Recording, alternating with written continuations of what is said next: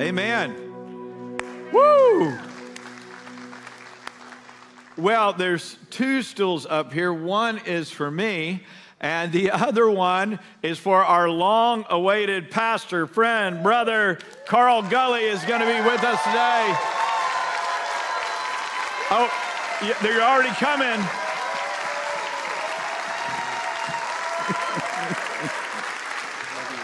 now, I want to say, hey, yeah, come on.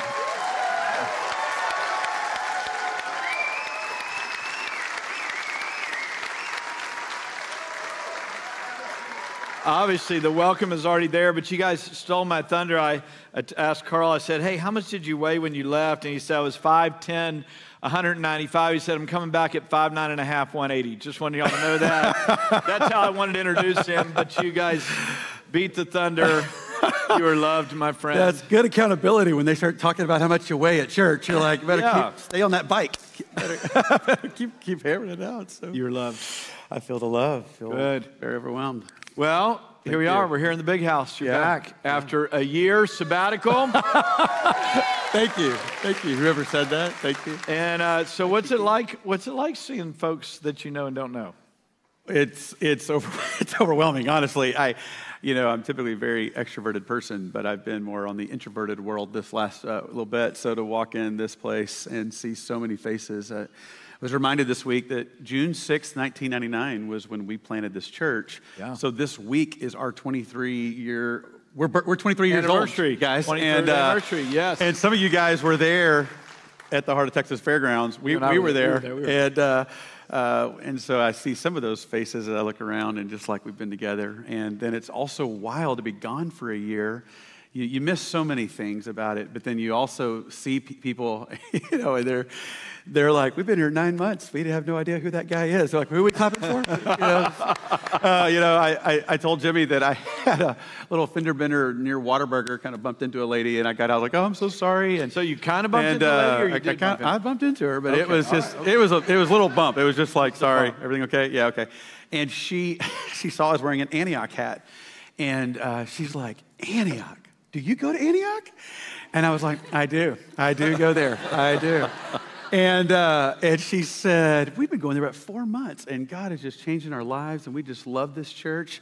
And uh, she's like, but I've never seen you there. You know, I was like, no, you haven't, but are you going this week? And she said, yeah. I was like, well, they're going to show a little video of me. I'm actually one of the guys on staff. She's like, well, that's great. Maybe I'll see you around. You know, so it's weird seeing new faces and so exciting to see new faces. And uh, so, and, and just miss this family a lot over the last year and thankful for the support this tribe has given me.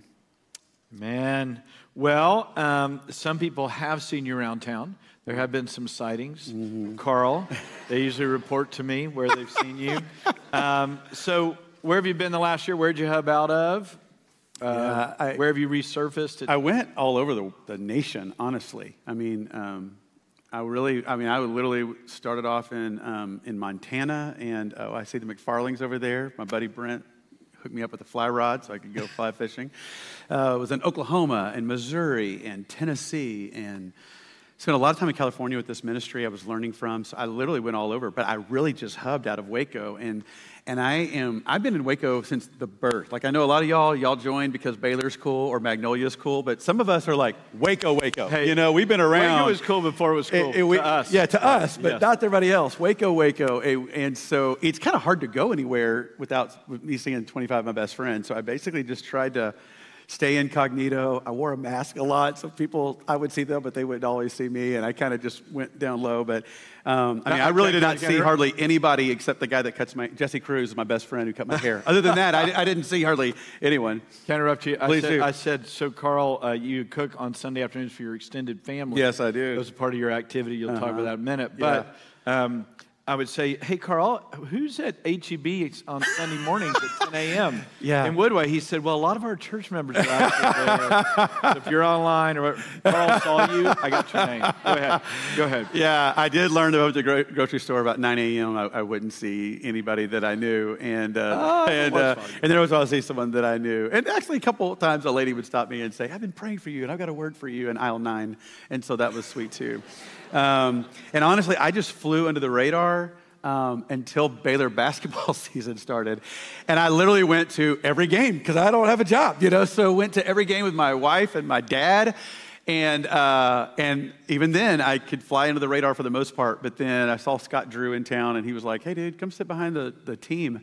And so we, we sat behind the team, and it was, we were playing Texas Tech, and we got down, and it was like 40 seconds left, and we're down by six or something like that. And it was the ESPN game of the week, and they did this, like, came right in on me, and I was like, you know, in my prayer position, and I, uh, and I got uh, I got bust, and all of a sudden my phone my phone was like, and I've got a sabbatical phone. Most people have my number, and I was like, but everybody who did was getting a, get, was reaching out, and. Uh, and most people, they were like, okay, we've finally seen you after like six months. And the other people were like, and your hair is so much grayer than it was when you left. and uh, I was like, I promise it's not that gray, it's the lighting. There's a lot in there. But uh, so after that, people started seeing me more. And then, I, and then I went to the Big 12 championship, and everybody saw me there again talking to Everyday John. So other than that, I flew, in, I flew under the radar. but then, the ESPN. But other than star, being yeah. the ESPN, I, I mean, when I went back and watched it, you could hear the announcer said, and they're praying in Waco, Texas for the Bears to come back. And I was, I- but it did not work. work, So. I don't know that I'll ever get invited to sit behind the team ever again, but it was an honor to get to go, and I did. So Well, uh, speaking about church and all that good stuff, um, I've known you since you were 13 years old. Mm-hmm. Yep. Uh, your mom made you go to church every time the doors were open. That's right. I remember her coming to uh, me and Sean Richmond Yeah. when you were a kid and saying, "You have to decide my son." Yeah. It Kevin wasn't. Johnson, A, it wasn't an option. It was a declaration. sure, she'd been praying into it for years. Uh, but we've known each other for 34 years, and we've done a lot of church. Uh, but um, but I heard you were skipping church a little bit during your sabbatical. I did. Um, I, I, I get to heaven, I think my mom's probably got some words for me about that. but uh, when I grew up, if you didn't have like your right arm in your hands, you, you were not allowed to skip church. You know, you were there, and so.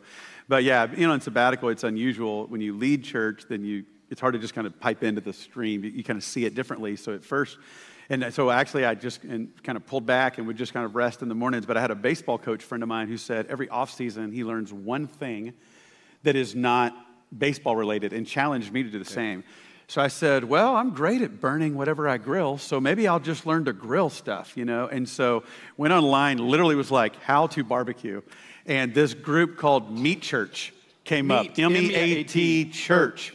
And so I love Meat Church. And so I love that. So anyway, literally. do they gather? They're in, well, they don't gather. Basically, Okay. we are the congregation. Oh. we, we, uh, we are the church, Jimmy. And so, Yes. yeah, anyway, so it's in Waxahachie. I literally watch everything they did, and then I would grill for my extended family every Sunday. They're probably ticked off. I think we're having Chipotle today. So it's the first Sunday in a year that they're having to like eat a restaurant and not a, not Welcome back to the rest but, of our world. but, you know, honestly, I did get to go to some churches. I went to go see three or four of our Antioch churches in the, in the nation. Went to um, different churches that I've, not, I've always wanted to go to, but I didn't get a, a chance to experience things different than our own uh, stream. So, like Anglican church, Episcopalian church, went to a Jewish synagogue. Just got a, a lot of different experiences. But I told our staff that I had one of the most wild and crazy church experiences, and I've done some church You- in my life. But um, I've always, in my guts, wanted to go visit a cowboy church. Anybody here ever been to a cowboy church? Yeah. Well, I've always had this sense that these are my people, mm-hmm. and I need to be with these people. But I'm really just a wannabe cowboy at heart. I'm really. I mean, I see the cowboy hat on my friend over there. I, I, I could put it on, but you would pretty much know, city boy, we see you, you know? and, uh, and so in life groups, sometimes they'll say, What's your walk up song? If you had a walk up song, and I'm always like, Man, should have been a cowboy, should have learned to rope and ride. That's my song. so I'm going to go to cowboy church. And so I put on my Wranglers, I put on my boots, my Ariat shirt, and I walk in and I'm like, I'm here, you know, and uh, howdy. And so I'm trying to fit right in. And they were the nicest, salt of the earth people, just welcomed me, and they, they could tell that I, was, that I am not a cowboy. And so, but they were just so amazing. And I, I thought it was interesting when we started singing, singing worship. Nobody stood up. We just kind of were listening. And I'm, I'm trying to follow. I, I just, it wasn't songs that it seemed like you could sing. They weren't really like to God, or it was just about great things in life. I had, I had wondered, like, do you sing Garth Brooks songs at Cowboy Church? You know, so I brushed up on my friends in low places, and I was, I was ready to go there. But I couldn't follow along, but it was beautiful, beautiful. And so we, but the lady stops, puts her banjo down for a second, says, Well, I sent out a little program. You should have gotten it when you walked in. It's the list of 10 people to pray for in our in our, in our church, and I forgot James. He's got a major procedure this week. Big deal, guys. So we all commit to praying for, for James. Hey, James, I sure am sorry that I, that I left you off. And he's like, it's all right. And so she goes back into singing this song, and again, I'm like, it's about a carpenter and some moons and stars. And I'm trying to follow it, but I just didn't, I'm just like, and so she gets done, and she, she gets done. She was that banjo down. She goes, hey, church, I was watching y'all. Y'all were not singing and clapping with me that last song. And she's like, So we're going to do it again, and I need y'all singing and clapping. And James, I need you moving. Let's just be honest. The reason you're having that procedure is because you put on a few pounds, and you need to lose a few pounds. And so let's get to moving. I am not making this up. This is. And I am in charge of services a lot. And so, I mean, I start having panic attacks. Like, I'm like, I'm in charge of James and her. And, and I was just like, this is not my church. Let them all. But, you know, they were all like, that's true, James. He's like, it is, you know. And they just, and the pastor came up to me afterwards. He's like, "You ought to just come here every week for your sabbatical." And I was, I was a little heavier at that point. I was like, "I don't think so. I got, I got let me go work this off. I'll see you guys when I lose a few pounds." You know. And uh, but they were so sweet. They were. They invited me to team roping and all kinds of Bible studies. And but uh, uh, I, I didn't get to go back. But I, my people. One day they'll be my people. In your mind. In my mind, they yes. will be my people. Uh, That's, I wish we had that video. Oh, I, yes. it was, gosh, it was an experience. Yes. So um, we talk about sabbatical, not, maybe not a common thing, thing for most people. Um, tell us a little bit about what it is, okay, and then what did God teach you in that journey? Because, of course, yeah. Sabbath, we are familiar with that word, mm-hmm. but what does it mean to take an extended break? Yeah. Well, you know, I, I think that it, it, it's really interesting. The idea of sab- sabbatical is kind of catching on, even for professors to go on extended breaks. And I'm hearing business leaders are taking sabbaticals. It's becoming a word, but it's not been something that we've done a lot of. And if I'm really honest, I think I had kind of an, a warped idea of what it was. Uh, like I either go away and write a book, or, or I kind of thought this is something that we reward people with. Like you've sacrificed a lot, you get a sabbatical, or it's something we give people like you're really messed up, so we'd like you to take a sabbatical, you know? and I'm not saying that both of those couldn't have been true to a degree, but, but I think that my, uh, I was talking to my counselor about this, and um, I just want to say thank you to all the counselors. We need more counselors, and um, I, I, hope everybody, I've been, I've been so blessed by my counselor and my spiritual director and a leadership coach that I have, and I was like, gosh, I should have been doing this the last 10 years, but but um, and he, when he shared with me that the idea of taking an extended break, at first I was like, oh man, am I that messed up? And he was like, Why are you asking that? And I'm like, Well, I don't, I don't know why I'd go away that long. And he said, I, I think you've got a really, it's, it's not that you're messed up, you have a, a messed up view of what Sabbath is and sabbatical really is. And what God wants to do is take you away from this go to war, get out, go to war, get out, because you could be taking the battle with you everywhere you go. He wants to give you a Sabbath heart. And I think in the Western culture specifically, we kind of think we can all run at Mach 3 right. and then go away for seven days with our four small kids, get refreshed, and then come back, and then we're ready to go. Yes. And, um, and I, see, I see you, uh, my cowboy yeah, friend. I resemble that. I uh, saw that, amen. Yeah. And I think that uh, I, am not saying, I know that sabbat, a long sabbatical is not reality for 99% of people. It's why I'm very overwhelmed that this church would support me and that you and Laura and the elders would come behind me and support me in this time. And we do give sabbaticals to different leaders in our midst, but, but I just think that I'm believing for creative options for us as a people because our, we're actually not supposed to be a part of a Western culture or an Eastern culture. We're supposed to be a part of a kingdom culture. Yeah. And on. that kingdom culture has something much deeper for all of us. And so it doesn't mean that sabbatical is always easy. It's not like, oh, wow, you got to get everything you want to do for 12 months. It's not easy, but it's, yeah. uh, it's something I believe that we need to get to so we can get to the heart. So when you talk about getting to the heart, of course, mm-hmm. um, God spoke to you some mm-hmm different things that are life lessons, right? Yeah. Life changing for yeah. you. Mm-hmm. Uh, take us through a little bit of that. What, what has God been speaking to you, doing in you, and therefore obviously doing through you? Well, like I said, I, everywhere I'd go, people would stop me and say, uh, if, I, if, I, if I saw someone, they'd, they'd be like, man, so excited you're on a break, but I would hate that. You know, like, is that, is that hard for you? Um, you know, or I'd have people say, I'd be going crazy if I, if I had to go through that same thing. And uh, one of my, one of my buddies, he said, uh, I don't know what I'd do with myself. Like I would either just go work out all the time and be the most jacked, rip individual in the world, or I might just become an alcoholic, you know? and I said, I, I, feel, I feel what you're saying, because the, cause the thing is, um, it, it is, there are beautiful blessings to a sabbatical, and if you do it right, there's actually some challenges that you'll face along the way. The blessing part is you get the time to rest, reflect, got to really go deep with my family, and Blair and I celebrate 24 years tomorrow. And so we'll be, and uh, spent a lot of time with our family and our kids, and got to really have some experiences that, will, that I'll talk about for the rest of my life, a, a well I'll drink from for the rest of my life. So I'm grateful for that. But at the same time, it, it can get hard, if I'm really honest, because um, the first day I went out to my friends at Sikora's place, and I'm like, okay, I'm to spend time with God for a long time. I'm to read. I'm to work out. I'm to rest, take a nap. And I got done with all of that, and it was noon. and I was like, oh, shoot, I've got six months of this. What am I to do? I'm, or and then it turned into longer. And so, you know, uh, I said I turned into an introvert on this break, and most introverts really treasure the time they get to have by themselves. But I learned about a sabbatical is it's not, it's not do you want to go be by yourself? It's do you actually know how to slow down enough to be with yourself? Mm. And if and really be okay, I'm with God, I'm with myself, and that's about it. A few close friends along the way. And so, um, you know, we don't often, I think, especially in our go busy world, a lot of activity, which is not bad. It's not bad, but we just don't often then want to pause and wonder what's going on underneath all that activity. Matter of fact, I texted a friend of mine and recently, very simple, how you doing? And he said, well, I'm doing great because I'm not thinking about how I'm doing. And I thought, that's kind of how I can feel at times too. Like as long as I don't think about how I'm doing and what's going on down here, I'm okay. Um, and uh, it reminded me of about four or five years ago, I had a more serious wreck. And it was a serious wreck. My car was totaled. And I remember, uh, like, like that day, you and Laura came to check on me and see how I was doing. And I was literally like, I'm great. I'm fine. I'm, no problems, no pain. I'm good. Um, and about a week later, I was at a birthday party, and um, people were making me laugh, and I was coughing a lot with allergies. And I thought my insides were going to explode, and I was in so much pain.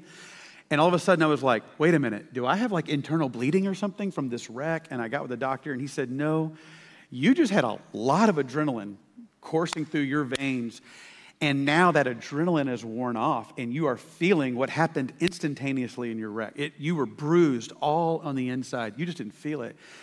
And I think that for all of us, especially the last few years, but all of us, life just chips and chips and chips and bangs and bangs and bangs. And for some, there's even more traumatic elements that happen or tragedy. And our adrenaline, especially if, if things are, if, even if there's good things that are going on and great stuff, it can carry you. But if that adrenaline wears off, you're stuck having to deal with the, the stuff on the, on the very um, un- underbelly of that. And so for me, when I could actually be with myself, I, I was like, oh, I have some grief I've not attended to. I have some anxiety that I didn't actually term as that because I didn't think of myself being anxious, but I'm like, that's actually anxiety. I've got some doubts about God that I would have rather not admit.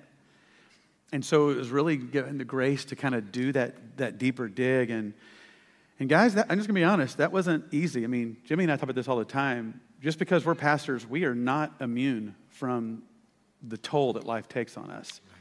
And so, you know, as I've told you, Jimmy, it was at that point that I had a decision to make. Like, um, because I believe that we were made for comfort, but that we will settle for relief. Mm. Like, God made us, He made us to be comforted by His Spirit and to meet Him at a deep soul level. But with the intensity of life, we'll just settle for relief and we'll medicate with activity or entertainment, which are wonderful things, but taken to extremes can be hard things, or just kind of distract us with activity. And so for me, I had to decide am I going to do this courageous soul work? Am I going to dig down deep? Um, or am I not? And so, um, yeah, it was a beautiful invitation from God. Again, not always easy. I mean, he, he I think I saw some places where, places where I would have, um, yeah, I wouldn't have gone there like even in our preaching, a lot of times I'm preaching about a topic on Sunday, and if I'm honest, I don't know how current I am with the revelation of that topic. Right. And we, and we always feel this way, which is why I always say, thank God I'm a preacher, because I spent all week going, Lord, I need to be aligned with the Word me. of God. Right, do this yes. in me, because I can't get up there and tell y'all to do something that I'm not living. And I try to be vulnerable when I'm not, but you can only do that so much before you start to feel like you're a split soul. You're saying something that you don't really believe. Mm. And, and you believe it mentally, you believe it in the mind. But the question is, do you have revelation about it in the gut? Mm-hmm. You know? So we all know God loves us, you know? Or you want to come to church today without that novel thought that we serve a God that is the only God that is loving towards us. But, but then when you get rocked by suffering, you start to go, Are you really good, God? Mm-hmm. I mean, like one of the things I asked God one day was, You left your people in slavery for 400 years. Mm. In between our Old Testament and New Testament, you didn't speak to people for 400 years, 400 years of silence. So how can you be good, you know? And, and uh, you know, I feel like as, as a dad, if I just like raise my voice a little bit, I feel bad, but then I come back and repent. You were okay with 400 years, so can you be good? And then when you do undertake different sufferings and, and, and very traumatic events, it makes you go, Do I believe that He is good at the soul level? And so, not talking about it maybe give me grace to just go dig deeper digging in it, and uh, and I'm grateful for that. But it wasn't it wasn't it wasn't easy, you know. So, me, where'd you land with that one? Um, well, I would say I'm still, honestly, I'm still kind of unpacking. I'm going through the scripture, looking at different places. Um, I believe that where I landed is that God never promised us rescue, He promised us resurrection. Mm. And so He is not always rescuing me. And if I'm honest, I mean, I mean a lot of the scriptures I personally love are the woman who reached out for the hem of his garment right. was healed instantaneously. Yeah. Well, what if I'm reaching out for the hem of his garment and I'm not healed instantaneously? Mm-hmm. It becomes hard to read that, and then it becomes hard to go to church and sing a song about one more time around the wall and it'll fall. But the wall's not falling, you know? And again, it, it just more, I began to just, I, I really studied the life of Joseph some, and I just was going, I began to see that all these different places where he'd, he'd peak for a moment and then he hit a hard valley. And the scripture always says, and the Lord was with him. The Lord was with him. When I get to heaven, though, I'm going to ask Joseph, did you feel like the Lord was with you? and I have a gut, he's going to be like, no, I went to prison. I did not feel he was with me. And, uh, but man, and what was the purpose? The purpose of Joseph's mm, life? Right. Was it to be the second in command in Egypt? Was it to be back in his people's world with a, with a multicolored coat? Um, but we see his resurrection, even with his family, the redemption of what happened with his family. And he tells his brothers when they are in that place, he looks at them and he says, um, Don't hold this against you, for God brought me here. Yes. That there might be greater redemption for all. He saw his purpose in the resurrection at the end. So, uh, where I landed there in the end is that he doesn't always rescue me out, but he'll redeem me out. And so, in the process, feeling like anguish, you know, I I told the last service this verse, it's meant a lot to me, is Galatians 4:19, where Paul said, My dear beloved children, I'm in the anguish of childbirth for you, so that Christ might be formed in you.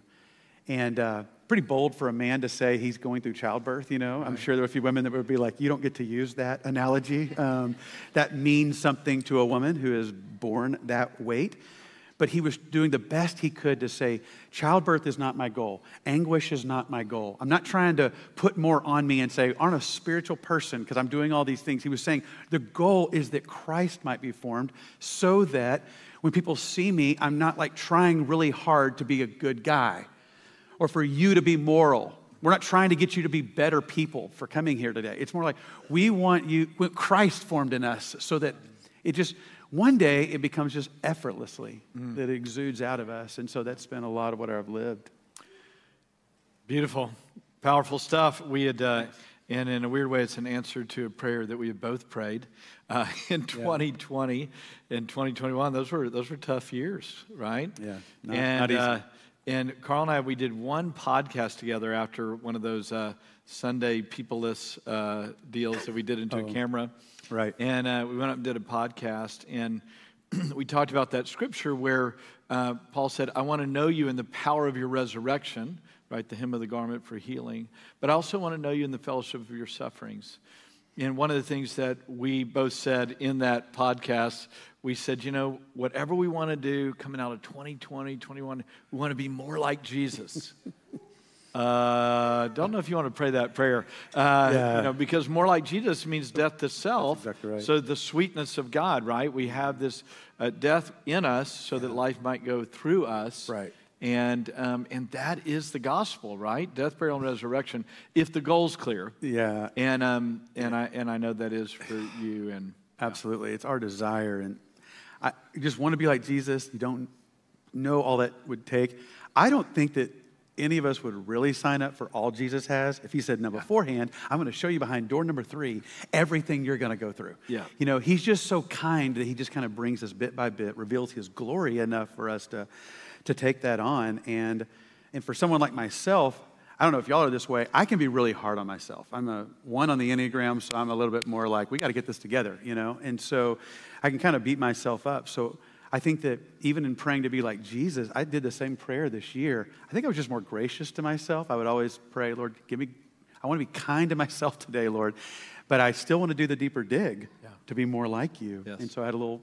You know, you know, I, I say, Jesus, I want to be more like you, but remember, I'm a weak man. be merciful to me. Yeah. I'm not that Yeah. tough, Lord. Mer- I am, I'm a Oh, tender man. man. Yeah, exactly. Please be So- merciful in your I want to be like you, but through me. Yeah. mercy, mercy, mercy, mercy, mercy, mercy, mercy. Yeah. So we talked about another big lesson, um, just on the identity stuff. Was a little surprising. Mm-hmm. Yeah. Probably not really surprising to God, uh, but or to us in the long haul. But what did God do through that? Yeah.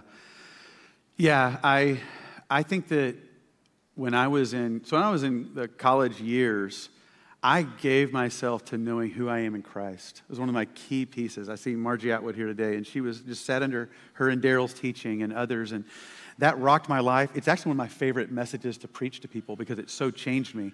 So if you would have told me during your sabbatical what God's going to deal with is identity, I would have been like, huh, that's strange. I feel like I've kind of been there, done that, and got Margie's T-shirt. So I'm kind of I'm kind of good there, you know.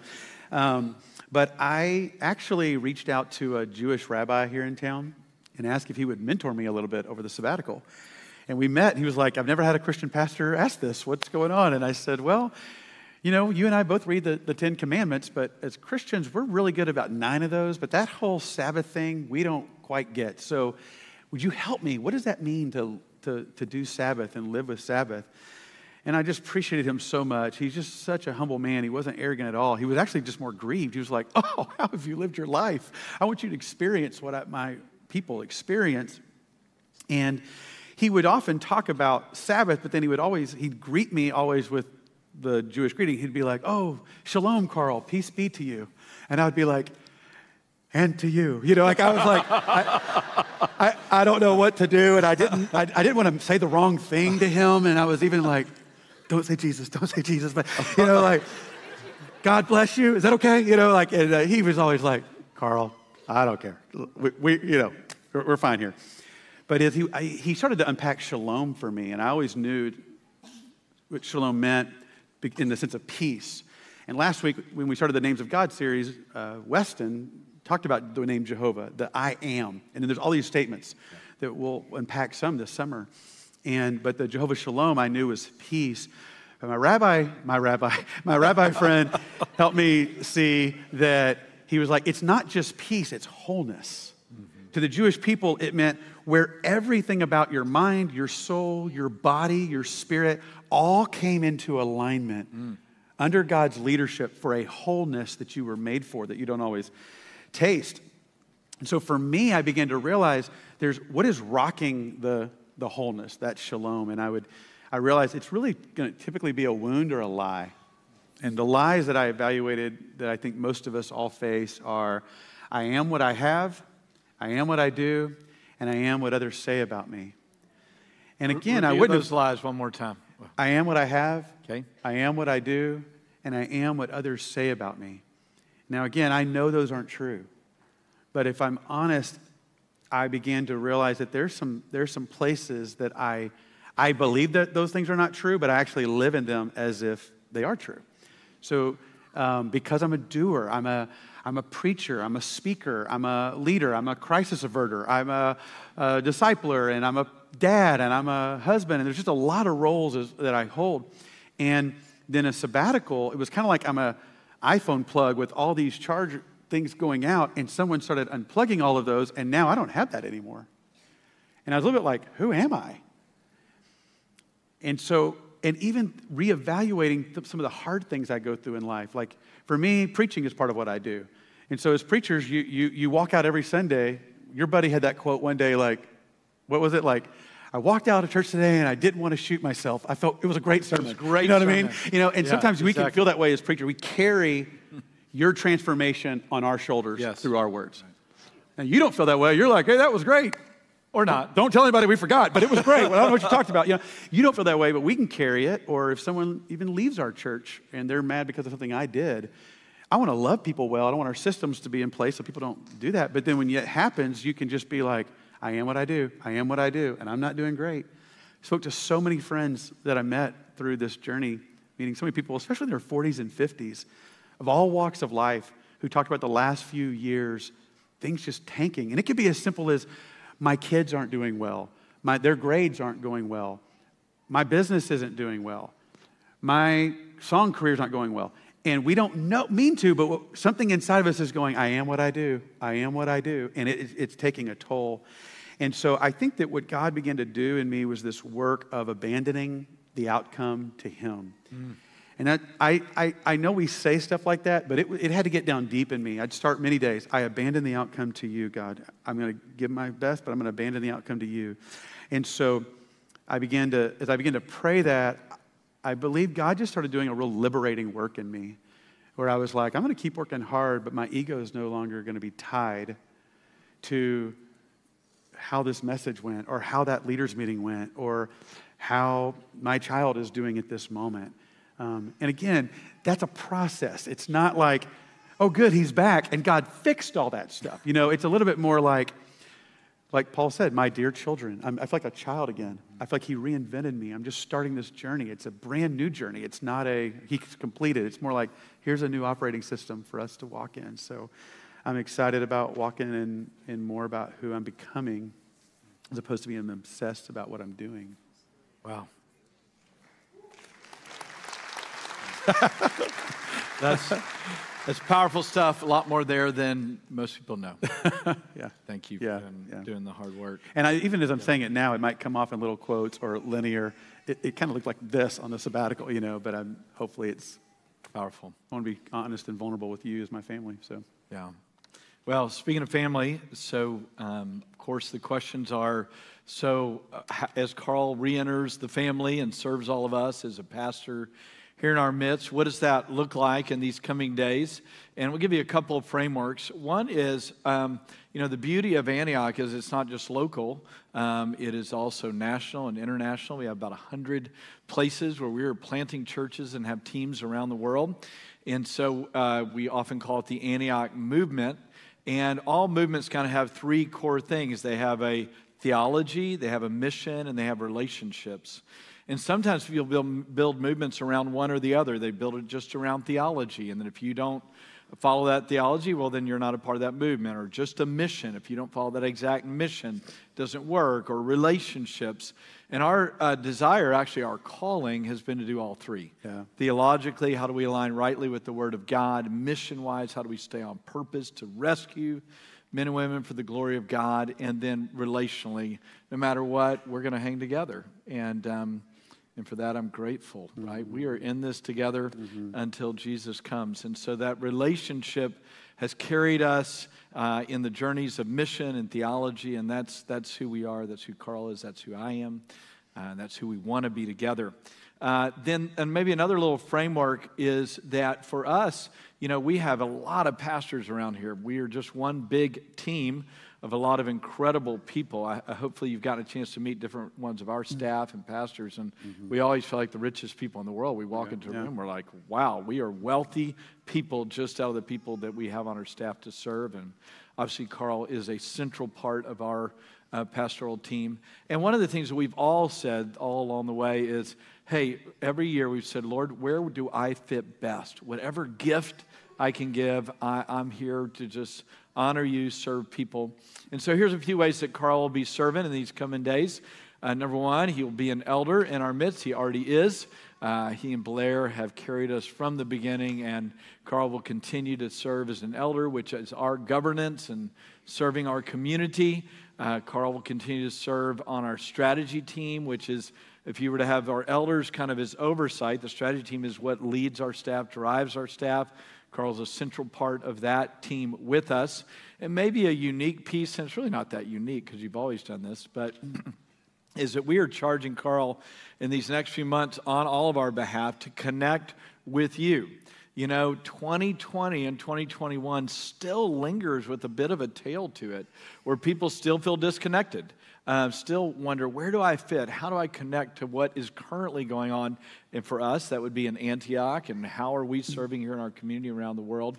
And the need to get in small groups, to have 100 coffees, to sit down and talk with people, maybe questions that you've had uh, through the years. Uh, I can say this of of Carl and uh, of Blair is they represent us and they're able to speak on our behalf uh, as a community. And so we're asking Carl to connect us, reconnect us here in our city, and, uh, and to connect with you. So you will be.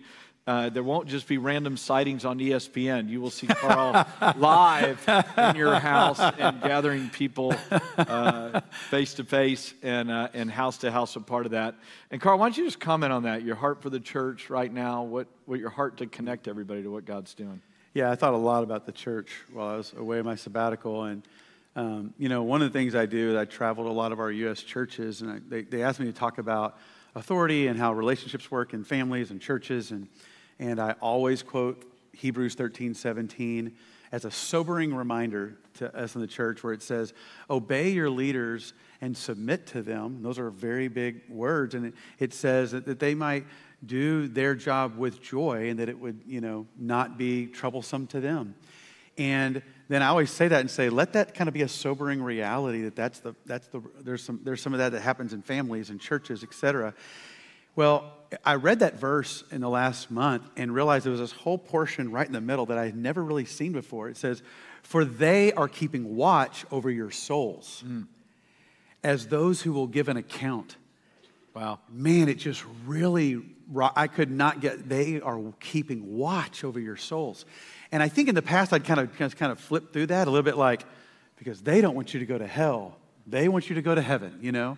And as I read that, I was like, that's not what the writer of Hebrews is saying there. He's, there's actually like an accountability on do these, are these people walking with a more full and whole, like I talked about, soul?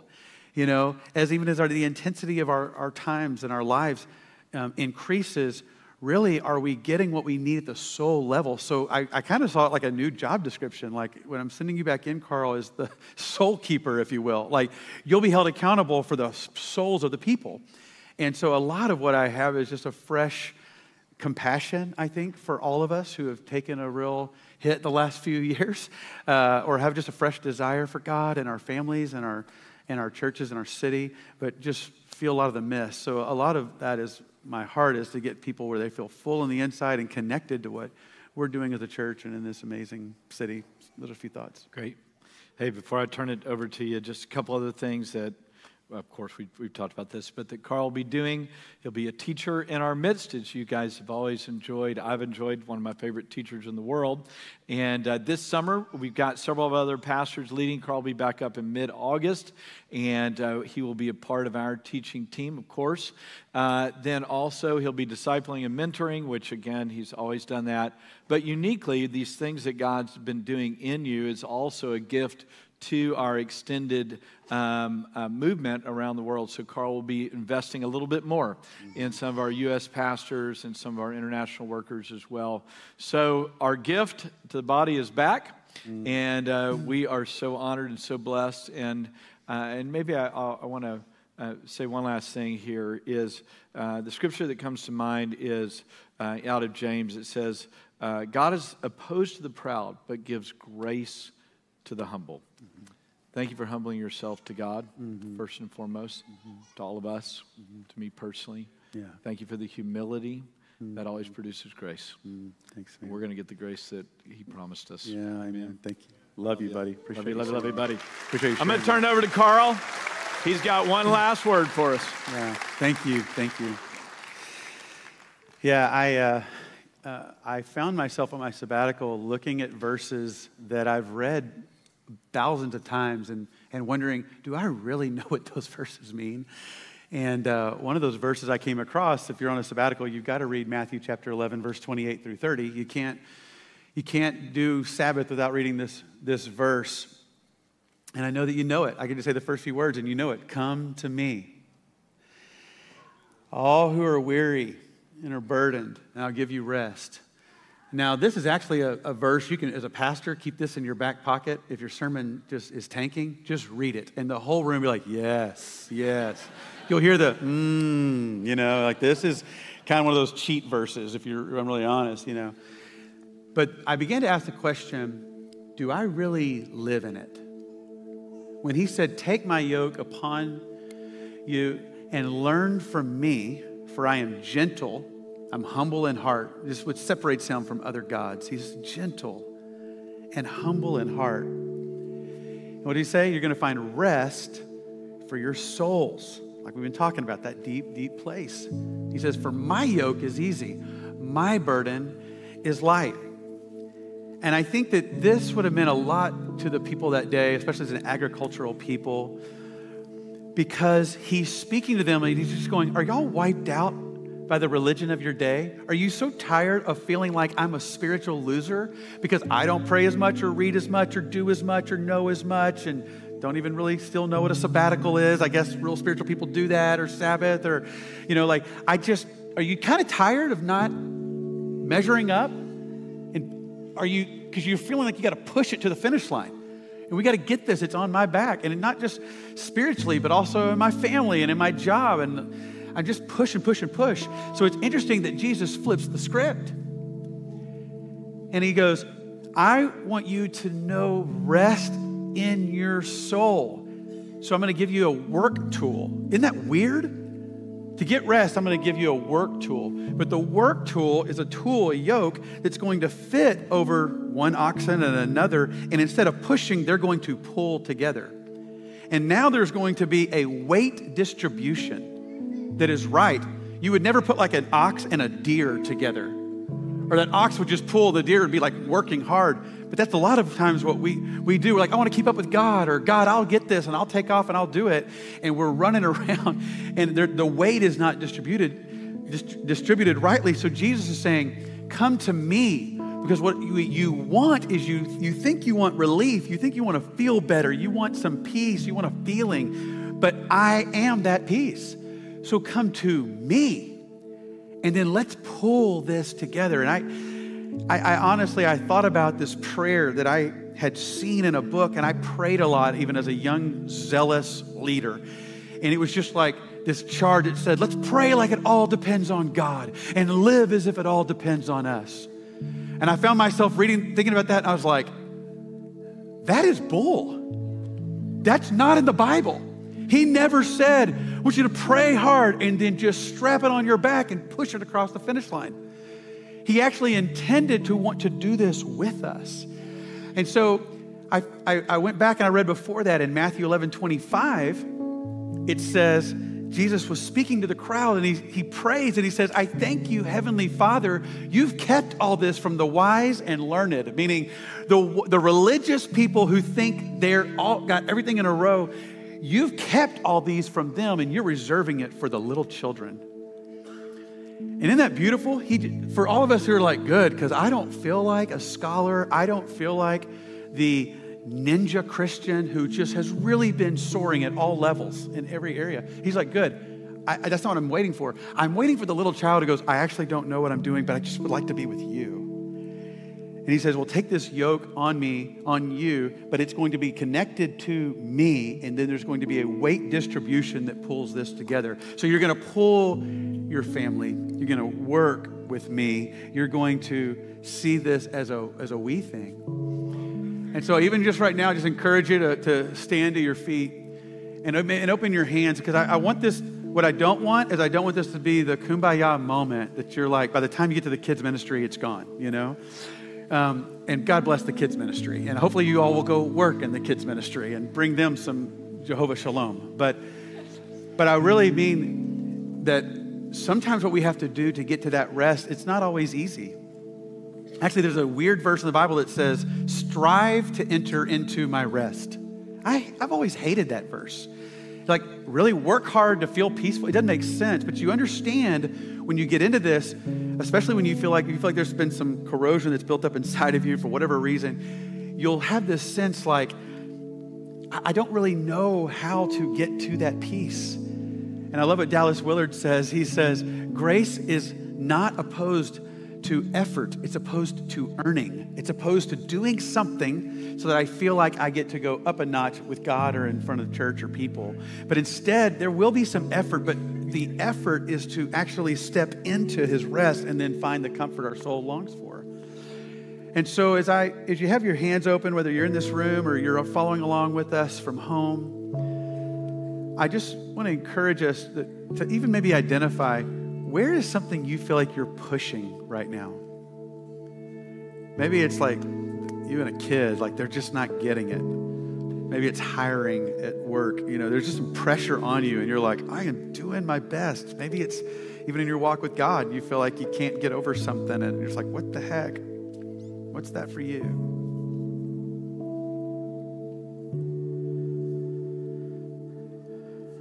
I just invite you almost like you have those in your hand. I want you to abandon that outcome to God and just open your hand to God. Meaning, a lot of times a golfer will hit the ball and then like start kind of willing it to go a certain direction with his body. But instead, God just inviting you, give it to me right now because you can't will it there. You have to give it to me and let me pull with you to get there. Jesus was on the cross carrying all the weight of the world, more than we'll ever know. And he said, Into your hands I commit my spirit. And so I just encourage you right now, maybe to just pray that very simply into your hands. I commit my life. Some of you are doing this for the first time. You never even walked with Jesus, but you're turning from your old life right now and you're saying, Into your hands I commit my life. You might even just breathe in, just into your hands, and then breathe it out. I commit my grief into your hands. I commit my family into your hands. I commit the future that I don't know what to do with into your hands. I commit our country into your hands. I commit my spirit. We thank you, Lord, for being our good shepherd. And this morning we, we enter into this yoke of rest with you, thanking you that you you're taking some of the weight off of us that can be distributed. May there be grace, even all day long, little reminders all throughout the day to just pray that little prayer into your hands. We commit our spirit. And as we do, May we find the soul comfort and rest you promised. In Jesus' name. Let's go to the shepherd now.